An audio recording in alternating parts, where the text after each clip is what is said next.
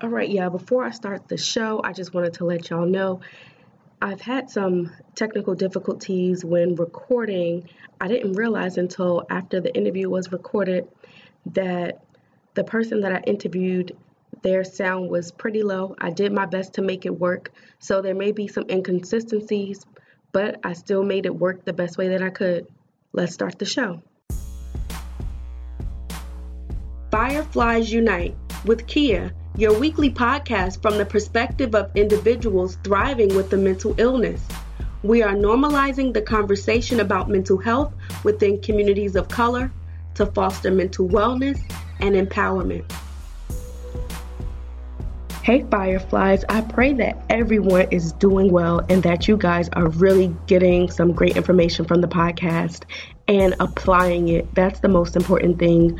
What good is knowledge if we don't apply it? And so today I have a special surprise for you all. If you grew up so in the 90s, so you're probably in your mid to late 20s to early 30s, and you would know this guest because you would have listened to these shows. I mean, watch these shows. So I actually want to introduce our guest. Some of us grew up watching Kenan and Kel on Nickelodeon, as well as Gullah Gullah Island. I was super, super excited to get a special guest who actually appeared on both of those shows. I have the pleasure of speaking with Vanessa Baden, and she's also known as Vanessa Baden Kelly.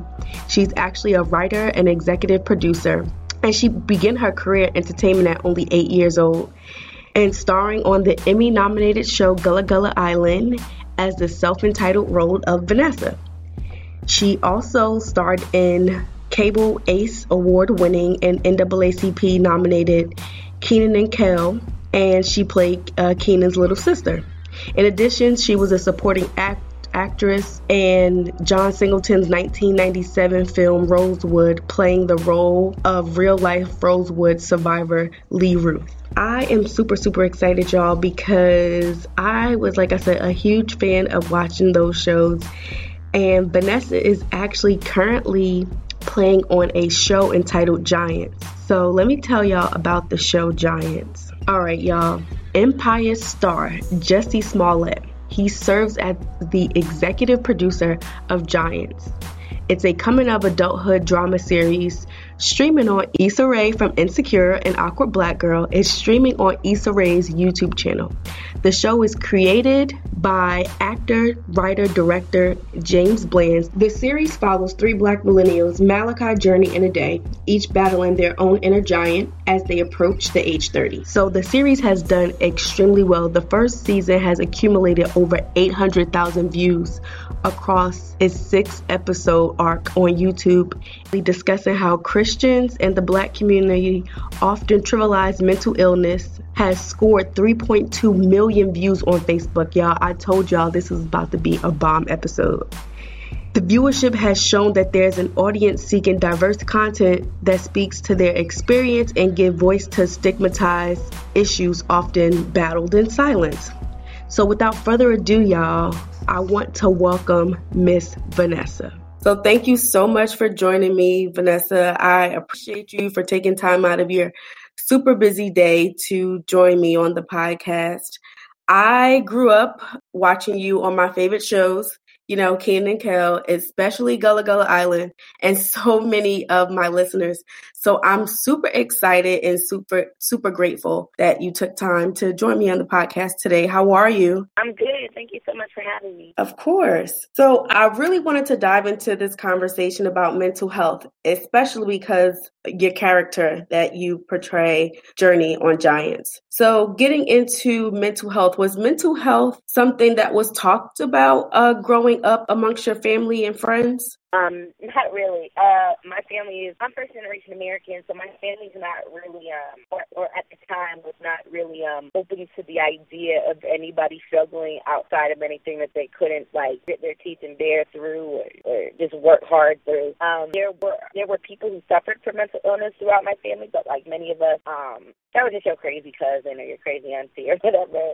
Um, mm-hmm. or if somebody demonstrated the symptoms of a mental illness, it was if they were going through a hard time, or you know how such and such is. I probably started noticing weirder things about myself in middle school, but it really all came to fruition in high school, and I started having like suicidal thoughts, and it was getting pretty bad. And I, I remember telling my, I grew up with my grandparents and telling my grandparents about it, and my grandfather, who was American, uh, he totally understood it, and he was like, well, we need to take her to see a therapist, and my grandma was just not having it. It wasn't real. It wasn't that. I was being emotionally manipulative, all kinds of other stuff. So um, it was kind of tumultuous at the time, and I, I went to college early. I left college when I was um, almost 17. So I kind of had to sort out mental illness and growing up and figuring out who I was and all by myself. So um, at a certain point, it kind of came to it kind of came crashing down, and I started seeing a therapist at the, the college I attended at Florida State University, and that's kind of what started changing it for me. There were names given to what I was going through. There were uh, there were medications for it. There were exercises for it. There were things that I could do. There were ways that I could advocate for myself um, with others. And when that started changing for me, I started seeing the conversation change a bit in my family. Maybe not necessarily accepting it, but accepting that I believed that. And so mm-hmm. not really wanting to start fight. And I would struggle through it until right after college when I had uh, some of my other family members who had also been experiencing some things uh, started going through it as well. And it was kind of like a simultaneous realization that maybe this was real. I had a really bad breakdown in 2008, and that's when my family was just like, okay, maybe she needs to see a therapist. Maybe this needs to happen. And I feel like that really dark time changed the conversation in my family. Now my family is totally supportive of me and whatever mental illness I have. They have helped me through it. They really support me going to see a therapist. There are other people in my family that are in therapy right now. My grandmother suffers from anxiety. The same grandma who didn't believe that this was real. She sees her therapist every week. We talk about our therapy sessions and how it goes. She um, has been on medication for anxiety, and she's like, everyone needs to see a therapist. Everyone needs to do this. Completely a different person um, in all ways than how it was, you know, maybe 15, 20 years ago. But I'm grateful for it. It was it was a journey, but we got there. Yes, it, it's I, it's. I'm laughing that you said that because I remember it was something on Twitter and I can't remember exactly what it was, but you know, like the meme where Oprah's like, you get a car, you get a car. So I like posted something yeah. on Twitter and I was like, you get a therapist, you get a therapist.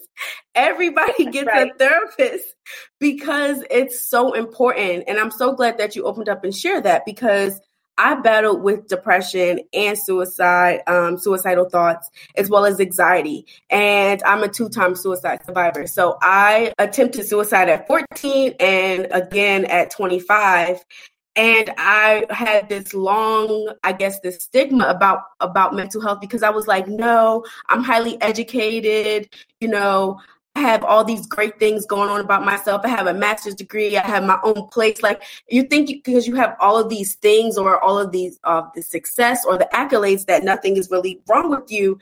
And it wasn't until my breakdown to I was forced into the hospital that I realized that none of those things can uh, they don't define you or they don't um, not allow you to have a mental illness. And so I always say that it can affect everyday people, especially people of color um, we're told to like, oh, we, we don't really talk about it. We just kind of sweep it under the rug.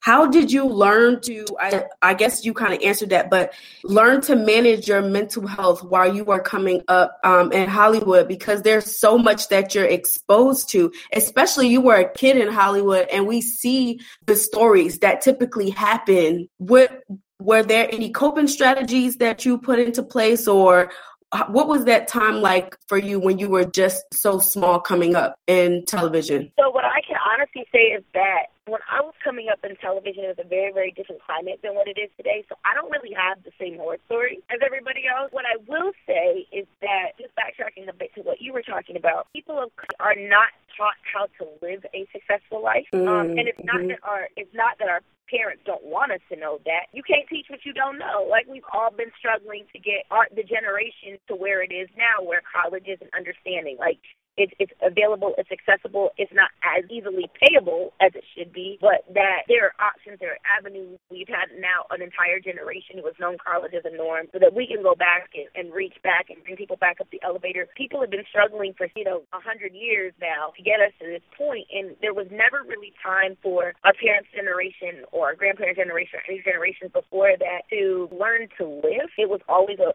it was always survival. So there's been generations and generations of mental illness, but you didn't have time to have a, a breakdown. You didn't have mm-hmm. time to really deal. You just had to figure out how to survive. And so um, for us, it's been indoctrinated like get your education, get money, get your own place, get your everything you mentioned. Like I, I, I recognize that I, I was right there with you.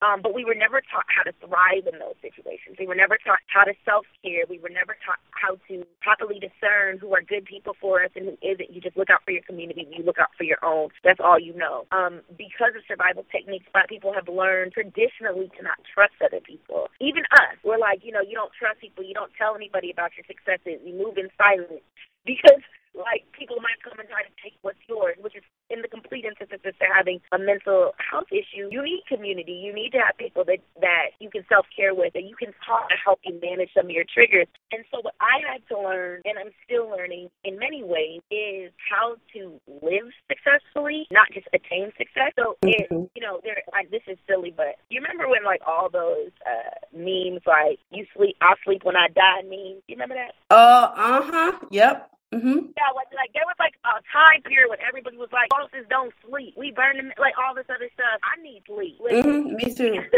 I used Me to too. in that, but sleep deteriorates your mental health. Sleep deteriorates your quality of life. You can't even make. There are certain neurons that they need um, a minimum of seven hours of sleep in order to be able to restore themselves and to be able to get back like your most functional working position. So if I'm going to live a successful life as a human, I need sleep. This idea of no sleep is like some capitalistic shit that we've been taught that we got to get rid of. Mm-hmm. So it's learning things like that, right? One thing, I have a really good friend. Her name is um, Sheila Marie. Um, a lot of people know her as Ace Hood's girlfriend, but she has this this nonprofit called uh, Curly Curly Conscious, and it's all about self care. And, and and and we talk, and she talks about that about the need for meditation, the need for workout routine, um, whatever you need to do to take care of yourself, so that you're always in a good space. And that's the thing that I had to learn, and I don't think our parents could instill because they didn't have that luxury. And now we do, and it's kind of just our generation's fight, I guess, is to now instill that in our own children. Yeah, I'm so glad you said that. I we I talked about that briefly on a previous podcast episode. And I was talking to Dr. Taylor, and she works with Black entrepreneurs, and she's a therapist. And I said, you know how we were just talking about sleep when you hashtag sleep when you're dead. Um, I'm like, hashtag, y'all gonna put yourself six feet under earlier than y'all should be because y'all not trying to, you know, it's like, oh, I'm grinding. And I used to be caught up in that mindset. And then I'm like, that's so stupid. Like, why wouldn't why wouldn't you sleep? And I'm like, no, because I never want to be in that mental space where I was in from not wanting to exist to attempting to suicide to now I'm so hopeful and optimistic about life and my future because I've taken the time to work on my mental health. So I'm so glad you said that. And I recently uh, published, I got um, published an article on the Mighty where they talk about all things physical health, mental health. They talked about all type of uh, mental illnesses, any type of health conditions you could think of. And so my article that I wrote was three shows normalizing mental health and doing it well. And I included She's Gotta Have It as the character Nola Darling. You know, she's attending therapy regularly for her assault and This Is Us. And we see the character Randall who suffers from generalized anxiety disorder. And then of course, I highlighted giants because the inner giants, you know, that the three characters are facing. And so I wanted to really bring you on the podcast to talk about your character Journee as she battles bipolar disorder, which is also known as manic depression. And we've had a few guests on the podcast actually battled with this illness. And for those who may not know what it is, depression, manic depression or bipolar disorder, uh, ranges when a person has lows and highs. So manic, uh, their highs are their manic episodes, and they have a lot of energy, uh, a reduced need to sleep, a loss of touch with reality, and then their depressive episodes, very low energy. And I remember watching an episode where your character Journee, she just could not get out of bed. And then there was another scene when she was talking to her sister and her, you know, you're going back and forth and you're arguing. You're like, I just cannot, I can't snap out of it. Like it doesn't work like that. And she's like, well, I don't feel like getting out of bed to take care of my, my kid, but I do it. You know, I didn't feel like taking care of you, but I did it. And I was like, oh my God, this is a perfect image, a perfect reflection of how people view mental illness. And I wanted to know what drew you to the character. Well, um, James it, James Bland, the creator of Giants, is one of my best friends, and um, has been one of my best friends for you know over a decade. And uh, we we came up in the same town, but we went to neighboring colleges as well. So we knew of each other in high school, but didn't really become friends till college. Um, and so he's had to walk me through a lot of depressive episodes, and he's had to walk me through a lot of really dark seasons and dark times. I say this every time I talk about him, and um, anytime that I've had or experienced like really bad times with him, he's always always handled me and handled it brilliantly.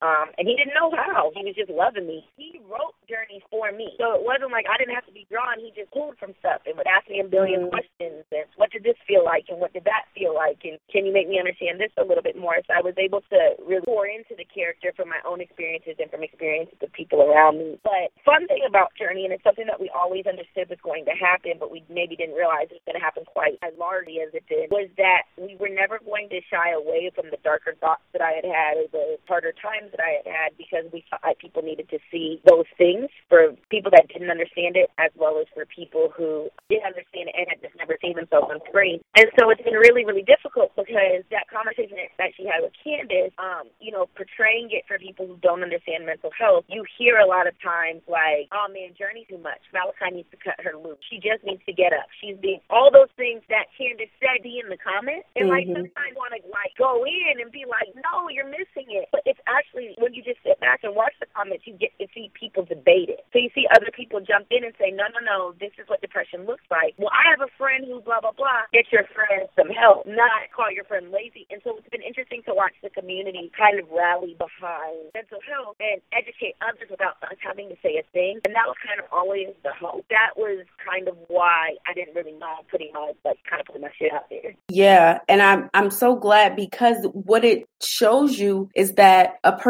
battling with the mental illness is not just limited to the man or the woman walking down the street talking to themselves. And I say that all the time, and I'm going to keep saying it until I'm purple in the face because it's also high functioning people like myself. I'm like, I have a, a, bachelor's degree from Howard and a master's degree from Georgetown. I'm like, but yeah, that was my story. And so when you see ca- images like that, it's important for people to look at it and say, wow, you know, this person can be highly successful and still have bipolar disorder or still battle with schizophrenia or any type of mental illness.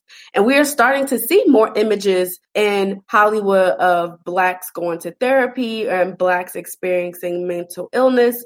Um, why do you think it's important for Black Hollywood and just the entertainment industry as a whole to show images of blacks who are battling mental health challenges or mental illness? I think, especially more in, in, in time like this where everybody is deciding what they're wearing based on what they see their favorite person wearing on Instagram, I think this is a time more than ever where majority, and I'm not saying that it's good or bad, I'm just saying this is a new way that we're consuming media and consuming information. The majority of our generation and the generation under us are influenced by influencers. Like it's not the influencers of media are really creating the culture in a in a completely different way than has happened prior to 2005 when Facebook came. You know what I mean? Mm-hmm. So there really is a whole different responsibility on people who are influencers, A, to speak their truth, and B, to illuminate things that have otherwise been, like you said earlier, swept under the rug in our culture. So when, you know, I, I, this is a really terrible analogy, but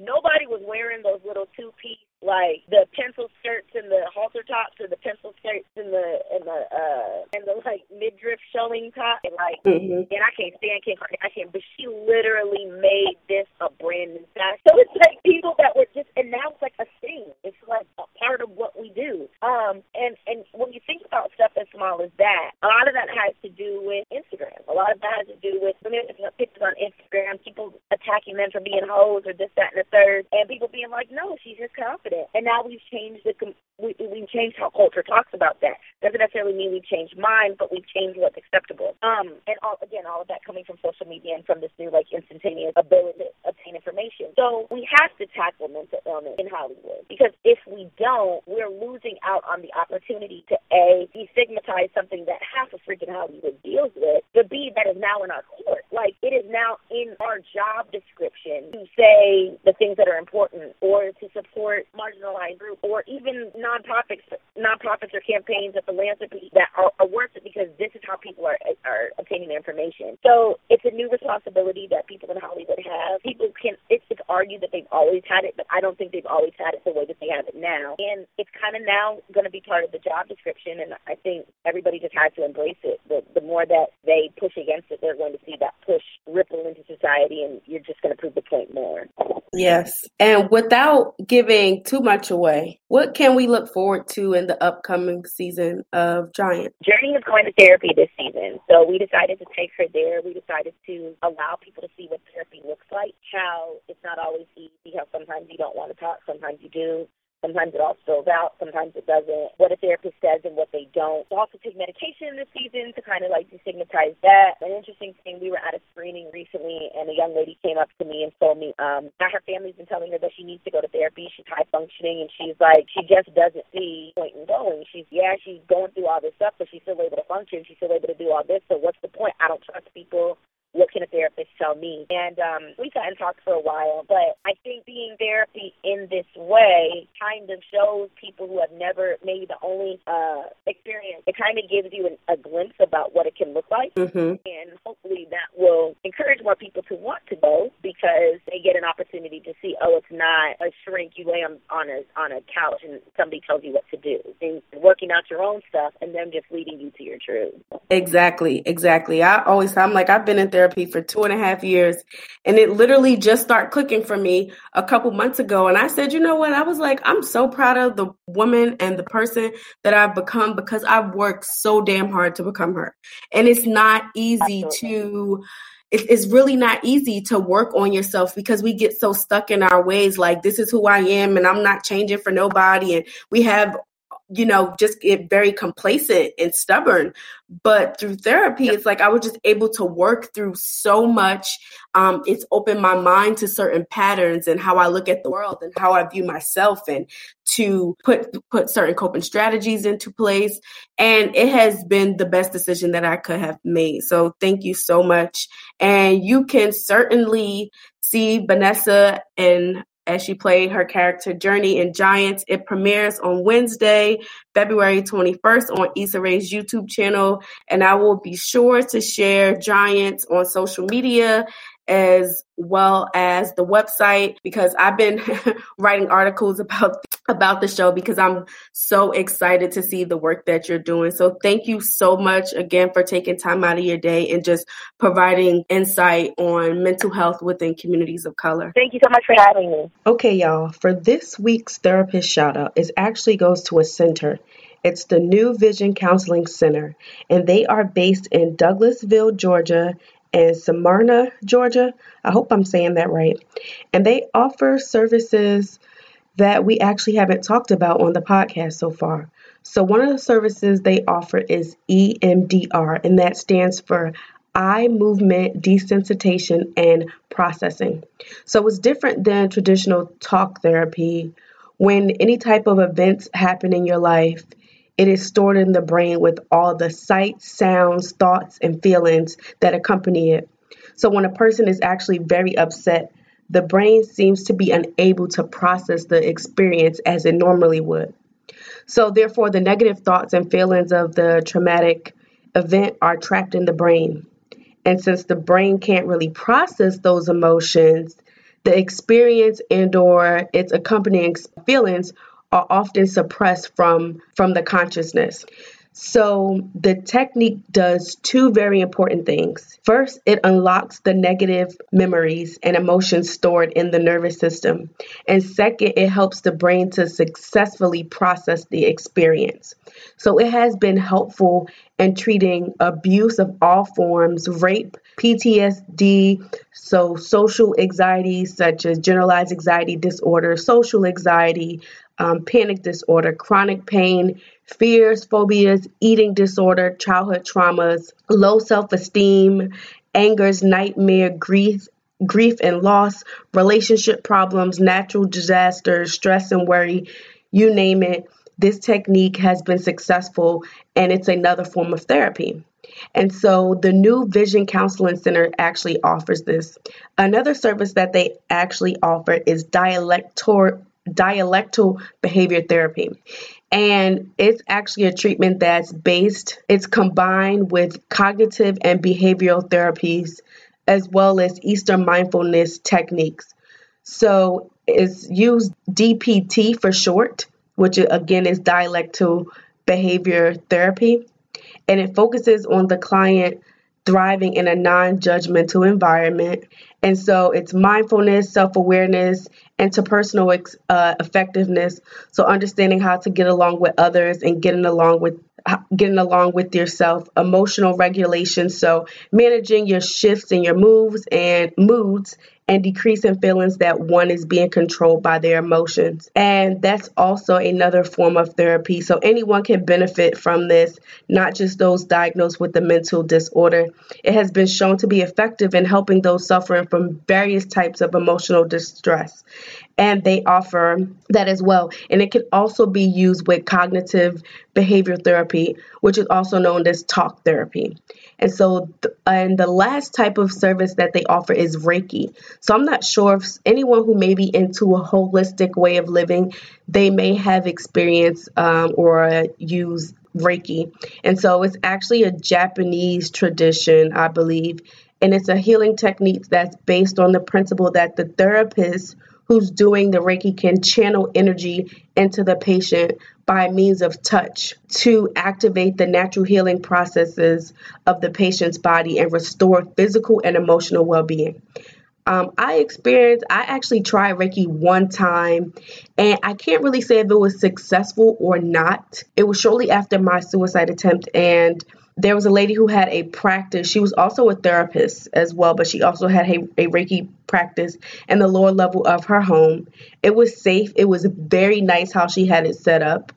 But it was in the process where someone, I believe, was coming to give her a new what was she getting? Um, they were giving her a new uh, washing machine. So she ordered a new washing machine. So it was in that process, and it was like, it was a lot of disturbances happening with them with her waiting for them to come. And so the the timing was just off.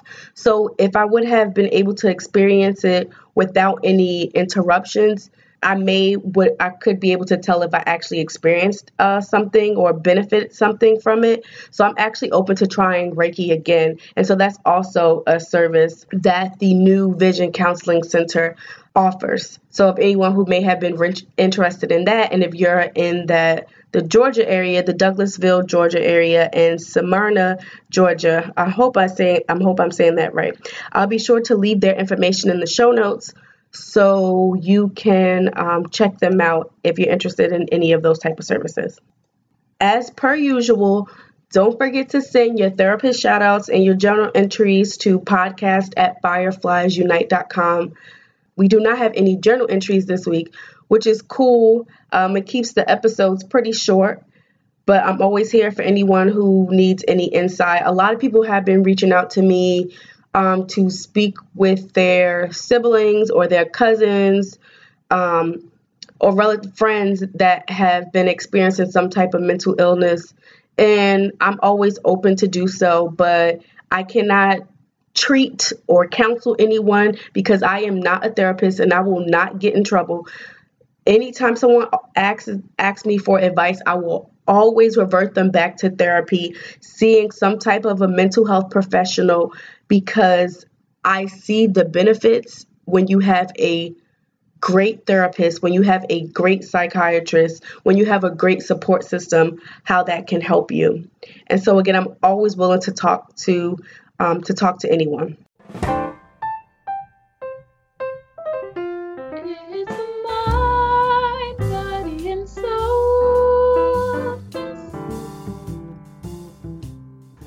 So, for this week's Mind, Body, and Soulness segment, I want to talk about spreading yourself too thin, putting too much on your plate.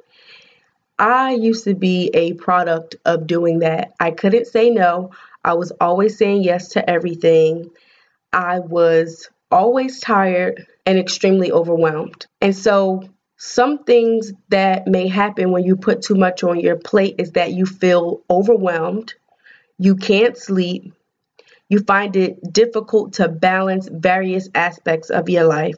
Stress is now like overtaking you, and it's qual- quality over quantity is no longer your motto. And so that's something I really want to talk about because a lot of us have a lot going on, whether you're a parent, whether you're a student, just as human beings, we have to juggle relationships. We have to juggle our career. We have to juggle our health. We have to juggle our finances, relationships. And sometimes it tends to be too much. After being in therapy, I started to pay more attention when I began to feel overwhelmed. Before I kind of felt it coming on when I knew I was getting overwhelmed, but I would ignore it. And I ignored it so much to the point that I didn't didn't even realize I was putting too much on my plate. And I was always stressed out and I felt like I was literally losing my mind. And so here are four ways to help you handle when you have a heavy workload, when you have a lot to juggle. Prioritize your task. Everything on your to-do list does not carry the same amount of weight. So, what does that mean?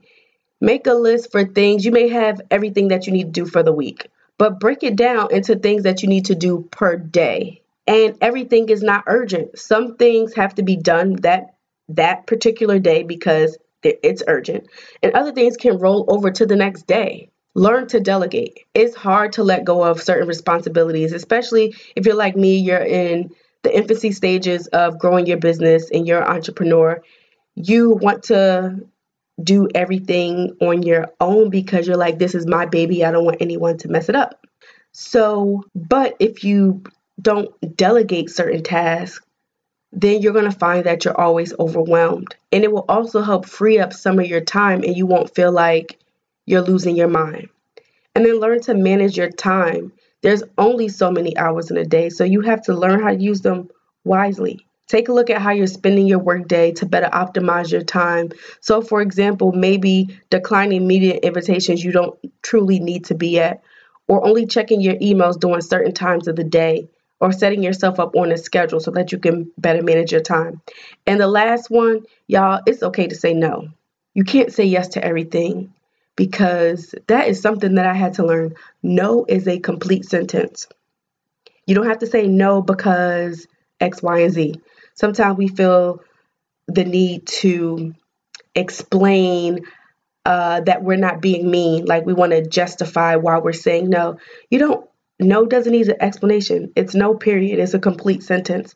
And that's something that I had to learn and I still continue to learn. But I say no that I can't do it. Not because I'm trying to be mean, not because I don't want to be uh, helpful to someone, but if I'm constantly saying yes, that means that I'm neglecting myself. And no is a part of self care. If you need to operate at your best self, you need to say no so you can get sleep. You need to say no so you can work out. You need to say no so you can focus on other important tasks.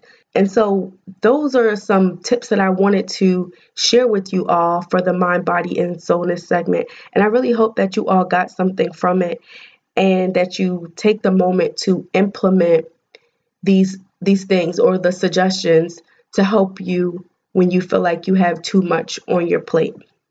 And before we wrap up, I want to I have a few announcements I want to share with you all. If there is anyone based in the Washington D.C., Maryland, Virginia area, I will be participating in the This Is My Brave show. It is on March 18th and it is in Arlington, Virginia. I am very, very excited. The tickets are 20 uh, are $15 for students and $20 for non-students. And I would love to see as many people in the audience as possible.